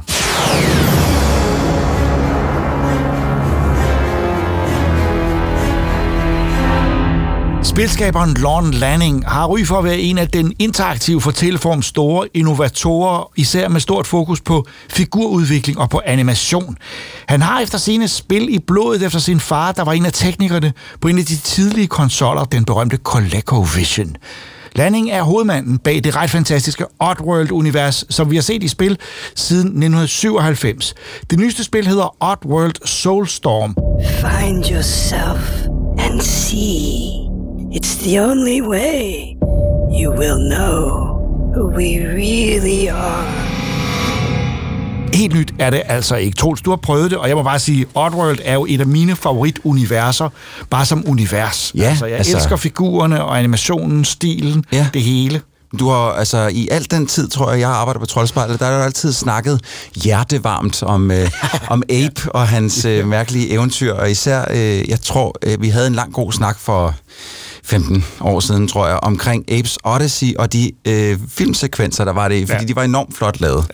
Ja. Øhm, og det, er jo også, det var der, jeg også lærte det første spil at kende. Det var på PlayStation 1 med de der enormt flotte sekvenser, for det kunne man jo på PlayStation, der var jo øh, CD'er. som- Præcis, altså også til det nye spil, øh, der er øh, cutscenes en helt lang film i sig selv, ja. øh, øh, som man kan se uden at overhovedet behøve spille spillet og prøve noget af det svære. Ja, men, det- det er YouTube til for. Og, og det har man altid kunne mærke på Lorne Landing, og faktisk har der været, jeg tror der var en periode, hvor han til lukkede firmaet ned, eller stoppede studiet, øh, fordi nu vil han lave film, erklærede han, øh, for det var egentlig hans store kærlighed, og det lykkedes så aldrig. Ja, det har været en mærkelig historie med hele Oddworld. Altså, Ja. han har jo øh, flere gange også, øh, har han sagt, nu bliver det her, det bliver et kæmpe univers med spil og film og tegneserier og sådan noget, og så er det sådan lidt, Ja. sådan lidt forsvundet Og ud det er lidt mærkeligt, fordi jeg skal godt forstå, jeg synes, der er øh, i flere af spillene har været et univers, som sagtens skulle fortælles lineært, og hvor man ikke behøvede blande sig, men, øh, men det er blevet ved spillene, og måske er det også godt det samme. Ja. Øh, det nye spil bygger til dels på et af de tidlige spil. Ja, det bygger øh, altså ret meget på Apes Exodus. Og det her, det er så en, øh, en reimagining, så at sige, af, af Apes Exodus. Og der har he- været hele otte studier involveret, og jeg har simpelthen prøvet at finde ud af, hvorfor der har været otte studier involveret. Og jeg har ikke rigtig kunnet finde ud af det, udover at spillet faktisk skulle være udkommet i 2017 originalt. Øh, men at det så blev først skudt til 19, og så til 20, og så kom det først ud i år. Øh, så det, der har også været lidt problemer undervejs, ikke? Altså, jeg tror, at, at, firmaet Oddworld Inhabitants, som ja. De kalder sig, øh, ligger et eller andet sted ude i Kalifornien, i i Morrow Bay, et eller andet sted. Jeg ja. husker, jeg slog det op en gang, og et meget, meget smukt område. Jeg tror, at de har simpelthen lagt en masse underproduktion ud, altså underleverandører ud hos, til andre studier, og det er jo også noget, man gør rigtig meget lige for øjeblikket, fordi folk ikke kan sidde et sted alligevel, eller prøver at undgå at sidde samme sted. Jamen, det kan godt være. Altså, det, det, jeg synes, otte studier lyder bare rigtig meget. Det lyder øh, som noget, der vil nemt kunne gå fisk i det. Men hvad er, giv os en, en melding på det nye spil. At det er jo et platformspil. Ja. Øh, klassisk. Puzzler, Ja. ja. platform puzzler. Ja. Ja. Øh, jeg havde helt glemt, hvor svære Oddworld-spil faktisk er, at den der klassiske 2,5D, øh, hvor man ser det fra siden af, og så ser man Abe løbe fra venstre mod højre for det meste. Ikke? Og Abe er jo vores lille... Han er vores lille held. Ja. Øh, og, og spillet starter her. Han har reddet sine Mudokons, sine Mudokon-venner. Han er af rasen Mudokon, som er blevet taget øh, til slaver af en, øh, en, øh, en frygtelig race af, øh, hvad hedder det, rumvæsener, som ligesom bygger sådan nogle kæmpe, øh, øh, har sådan en kæmpe industri, hvor de bliver øh, brugt som, Mudokonerne her bliver brugt som slaver. Ikke? Ja, og forsøgsdyr også, ikke også? Ja, til alt muligt. Jeg synes altid, de er i en forfærdelig, Frygteligt. forfærdelig situation. Enten bliver de jagtet af, af, af, af, af folk, eller også er de netop, øh, øh, at de er virkelig øh, en, en stakkels race. Ja, det er det. De er sådan et... Øh, Måske det er derfor, jeg godt kan lide. Ja, det kan godt være, at de er de underdogs, ikke? Ja, ja. Øh, men Abe, han, øh, han får, får befriet dem øh, alle sammen, og så, så starter spillet her øh, øh hvad hedder det, i Soulstorm, hvor at alle nærmest sådan lidt tilbeder ham. De er flygtet ud i en ørken og bor under jorden, og, og alle tilbeder Abe. Har kæft, han er bare en fin fyr, men han har sådan en lang sekvens, hvor man ser kameraet pande hen over mange motocons, der sidder og drikker sådan en ekstremt brandfarlig øh, alkohol af en eller anden art. Og, og altså, ham Abe, der- jeg mødte ham den anden dag, han er bare så fin. Øh, det, det er en meget mærkelig sekvens. Men Abe selv er super bekymret. Øh, Så han, øh, han sidder inde faktisk hos øh, sådan, øh, deres stammes øh, seerske, der kan se frem i fremtiden og, og sådan noget. Og hun siger, prøv at du er simpelthen nødt til at hanke op i dig selv. Det her det er slet ikke slut. Du, du er slet ikke færdig med at redde mutokonerne. Så øh, hanke op i dig selv, og han kan ikke, og det er forfærdeligt. Klip til seks uger senere, hvor man øh, ser, Abe, øh, ser to mutokoner styre et tog. Der er frygtelig meget fart på og de er på vej til at styre direkte ind i en fabrik klip til ind i en anden vogn, hvor at Abe han sidder og kigger ned i en taske, som vi ikke ved, hvad er. Sådan et Pulp Fiction nærmest. Han kigger ned i den, der lyser guld, guldlys op i hovedet på ham, og han sidder og chanter ned i den, som om han ikke rigtig ved, hvad han skal. Og man tænker sådan lidt, okay, nu dør alle sammen. Enormt moody start på et ellers ret favorit univers. Og det er jo film, alt det, du nævner her. Det er Fuldstændig. cutscenes, det er intro, det det. Det, men, det er men, en lang cutscene her til at starte med, og så starter kom i spillet. gang med at spille. Ja, så starter spillet, og det er fuldstændig, hvis man, hvis man er fan af de gamle spil, hvis man bare i det hele taget kender dem og har set dem, de gamle Ape-spil, hvor man går fra venstre mod højre, så øh, man starter med at skulle flygte ud af den her grotte, hvor at, at, øh, man er blevet fundet, og så skal man ud af grotten. Og, og du ved, man løber, og der, så kom, lige pludselig så kommer der et sted, hvad fanden gør vi her? Der er ild over det hele. Hvad, hvad skal Abe gøre? Vi samler der nogle vandflasker op og kaster på ilden. Psh, så, så har man låst lidt. Du ved, Men det første jo- puzzle. Så det er puzzle Det er første der kommer puzzle. meget tidligt. Det, det starter med det samme. Øh, og de her puzzles bliver mere og mere indviklet, fordi så begynder man også kunne chante, og når man chanter, så udsender man sådan ligesom en lille, et lille øh, lys, der kan overtage fjenderne, så man ligesom kan komme ind i deres krop og styre dem. Sådan har det været i en del øh, Ape-spil. Det kan man også her, hvor man så kan styre de onde soldater, der har maskingevær, så kan man få soldaterne til at skyde hinanden og alt sådan noget. Men øh, de her puzzles bliver bare meget hurtigt rimelig indviklet, hvor øh, du ved, så kommer man, man kommer ind et sted, hvor man, som nærmest er sådan lidt en labyrint, hvor man skal kravle op og ned og for, for at komme fra den ene ende til den anden. Men så er man også nødt til at nogle gange at overtage en fjende for at skyde nogle andre fjender, man ellers ikke kunne komme til. Men så er der også nogle store øh, mekaniske øjne, som gør, at du ikke kan overtage de, de stopper ligesom din magi, chant-magi. Øh, plus, at øh, du bliver opdaget, eller der er ild eller eksplosioner. Det- Man skal sådan hele tiden tage bestik af, hvad fanden gør jeg her? Du lyder ikke helt glad. N- øhm, Du lyder som om, at det er udfordrende, men på den der måde, hvor man lidt føler, at det er, er for et eller andet det, altså, jeg synes faktisk, øh, det, det, det har en lidt for bølgende sværhedsgrad nogle gange. Fordi jeg kan, godt, jeg kan godt lide at spille svære, men jeg kan ikke lide at spille svære på den måde, at det er ligesom, at jeg får en losing. Hvor at, øh, nej, nå, men så kommer vi igennem her. Det, hvor det hele ligesom vokser i kraft af, hvor længere man kommer. Sværhedsgraden vokser i kraft af, hvor, langt, hvor langt man er i spillet. Her, der kan du godt lige pludselig løbe ind i en puzzle, som, som bare giver dig øh, lusinger på den ene eller den anden side, fordi man ved ikke, hvad, hvad fanden gør jeg her? Altså, og du har altid fået alle værktøjerne udleveret til at klare alting. Det er ikke sådan, at så du lige pludselig står, at ham, jeg har mangler at samle et eller andet op et eller andet sted. Nej, det kan, det, det kan ikke lade sig gøre. Jamen, det synes jeg da er positivt. Det er så er det i hvert fald det element, du ikke skal tænke på. Overhovedet ikke. Men der, der, på et, jeg øh, rendte ind i nogle miner på et tidspunkt, hvor jeg sådan et, jeg aner simpelthen ikke, fordi jeg skulle klart ind i den mine, og så skulle jeg klare nogle hunde, øh, sådan nogle mærkelige hunde, der bare kun er en mund. De ser ret sjove ud. øh, så skulle jeg klare dem, og så skulle jeg redde nogle mutokoner, og så gik jeg ud af minen, og sådan lidt, nu vil jeg gerne videre, der er en elevator her, jeg kan ikke komme op ad den, der er ikke noget strøm på den. Hvad fanden har jeg misset?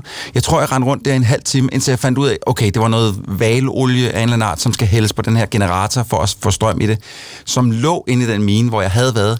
Der er bare ikke noget lys inde i den mine, så jeg kunne ikke se, den lå på gulvet bag noget græs, nærmest. Altså, det lyder fuldstændig som mig, der prøver at komme ud af bare et billede i et point-and-click-spil 1989. Jeg synes, det lyder vildt fascinerende, at, det, at der er nogen, der arbejder med den form for spil, men jeg synes bare ikke, det ligner den form af... Altså, det, jeg synes altid, at Oddworld har været kendt sig. Det er, det er svært, men det har også været meget tilgængeligt, øh, fordi universet er, sådan, er, er, er, så, er så interessant. Øh, det her virker som om, der er lidt flere hurdles, end, Jamen, end godt det, er. Det, det, kan godt lyde sådan, men i virkeligheden så er det bare et, et Ape-spil, eller et Odyssey-spil, øh, et Oddworld-spil, undskyld, der er lavet efter, hvordan de gamle var. For de gamle var også dødsvære. Ja. Så det, det, man skal i virkeligheden bare tage spilformen fra de gamle, putte en hulens masse ny, skideflot grafik på, og så, øh, og så har du øh, Soulstorm øh, til PlayStation 5 og PC. Ikke? Lad os lige sige lidt mere om, om øh, grafikken. Kan du virkelig mærke, er det tænkt til PS5? Er der, er der ting i det, som, som det... er så flotte, at det ville være umuligt? Nej, altså, øh, jeg, har, jeg har faktisk, jeg købte det til PC først, og så fandt jeg ud af, det, hvis, du har, hvis du er PS Plus medlem på PlayStation, så får du det gratis der. Satans. Nå, men så har jeg kunnet spille det begge steder i det mindste. Snydt igen. ja, snydt igen. Så har jeg kunnet spille det begge steder, og jeg vil sige, øh, det kan, det, det er ikke, der er ikke noget next gen over det som sådan. Men når det så er sagt, så er det skide flot. De har, øh, selvom banerne er lavet den her 2,5D-stil, så er der så meget dybt i dem. Du får en idé om, lidt ligesom vi egentlig har snakket om med det gamle, at ja, det kan godt være, at man så nogle små skærme med nogle baner, hvor man rendte igennem, men man fik en idé om, at der var en kæmpe verden bag tæppet, som man gerne ville udforske. Og det får man i den grad også her, fordi hver, hver eneste gang du... Øh, jeg hoppede ind på eksempel på en elevator på et tidspunkt, som jeg troede ville tage mig op eller ned. Den tog mig sig tilbage, altså ind i skærmen, så at sige, mm. billedet. Og så var der mange flere baner og mange flere steder der bagved, så det er sådan nogle monster kæmpe områder, som man altså skal undersøge i at gå, ved, ved at gå til højre eller venstre. Det, øh, det, det ser, både at gå til højre og ja, venstre. Præcis. Ja, det, ja. det ser enormt flot ud. Altså det, og det, man kan øh, flere gange, så bliver du, øh, kan du kigge igennem sådan nogle kikkerter, du ved, ligesom når man er øh, Empire State Building, står der nogle kig- der, sådan nogle er der også her, hvor du så kan kigge hele vejen ned igennem en bane, som ligesom går ind i billedet, ikke? og man tænker sådan lidt, okay, det der, som er nærmest 10 km væk lige nu, der når jeg jo aldrig hen. Men jo, det, ofte så kommer man så langt ind i banerne, så man virkelig er bare, jeg ved slet ikke, hvor man startede henne nærmest. Ikke? Så det er, jo, det er skide flot, og, og, og flot på den der, den der gammeldags måde, lidt ligesom vi også har snakket før med, med øh, moderne spil, der bliver lavet i retrografik. Så er det her et retrospil, der bliver lavet med moderne grafik. Altså det, det har sådan en, en sjov æstetik over sig, som jeg virkelig jeg godt synes jo altid, at Oddworld-spillene helt tilbage fra 97 har været langt fremme og mm. haft animation, 3D-animation, som, som virkelig har været, øh, øh, øh, som man troede, det var en film. Ja. Øh, jeg er godt klar over, at det, hvis jeg så det fra 97 nu, vil jeg ikke tænke altså, det. ikke sådan noget. Nej, men, men det tænkte man dengang, så ja. de har jo altid været, været meget fremme og, og, og på en eller anden måde øh, leveret noget, som var, var var, virkelig var noget. Og, og det er godt, du lige siger det, fordi der er lige en ting, jeg bliver nødt til at have med her, og det er simpelthen, at øh, der er styringen er også som i gamle dage moderniseret en smule, lidt mere crispy, øh, hurtigt reagerende. Men der er noget med hans animationssystem, det er, når man skal hoppe op og gribe fat i klipper, klipper og, og længere op, hvor vi, jeg, har, jeg har spillet lidt for mange Uncharted Tomb Raider-spil til, at, øh, at det, er, det er lidt for klonky det her, i forhold til, hvad man er blevet vant til i andre spil. Mm-hmm. Øh, det tager simpelthen for lang tid om at kravle op et sted, eller hvis du skal ned fra en kant, så skal du stille dig hen til den, trykke ned, så skal han Ej, først lige vende sig om. Jamen, så skal han lige først vende sig om, ja. og så kan han kravle ned ned. Ja. Og det er en irriterende animation, det med, at han først skal vende sig om, før han kan kravle ned. For nogle gange har man pis travlt, fordi man er ved at blive opdaget Men af de er, hvis, de er jo meget, det er jo animatorer, mange af dem, ja. der har lavet det her. Og animatorer har det med indimellem at forelske sig i en bevægelse frem for at, at komme videre. Ja. Øh, og, og det er i spilform virkelig, virkelig irriterende. Men ja. det er nok den grænse, de her altid vil bevæge sig på. Mm-hmm. Fordi specielt Lorne Lanning, som ja. altså har created written and directed by, står der oppe i starten. Han, han, øh, han har lavet det helt... Det er mit! Ja, han er, øh, og har jo altså udtrykt stort ønske ja. om at lave film, og ja. det er så ikke helt lykkedes endnu. Ikke. Men, øh, men, øh, men jeg kan høre på dig, at du sådan set anbefaler det. det jeg synes, det er en anbefaling, både til PC og til PlayStation 4 eller 5, hvis man er heldig at have sådan en. Øh, det, det er et rigtig godt spil. Man skal bare være... Øh, man skal ligesom vide, at man kommer til at blive frustreret nogle gange. Øh, man skal også lige passe på, der har været en del boks her i starten, så øh, hvis du hører det her lige nu og kører spillet, kan det godt være, at der stadig er nogle boks i det, men om en måned eller to, så vil jeg tro, de har fået, øh, fået kørt dem alle sammen ud. Men i hvert fald, det er så flot at se på. Jeg tænkte på, at det kunne være, faktisk være en god idé at vise det i et tv-program. Man kunne ja. troldspejlet som tv-program. Ja, det kunne da være fint.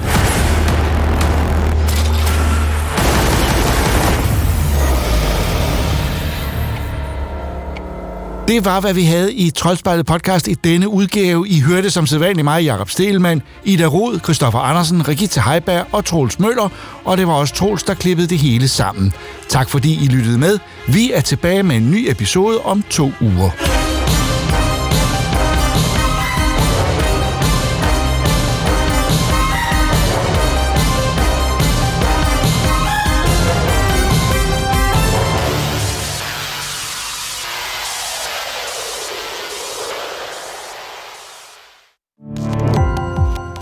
Gå på opdagelse i alle DR's podcast og radioprogrammer. I appen DR Lyd.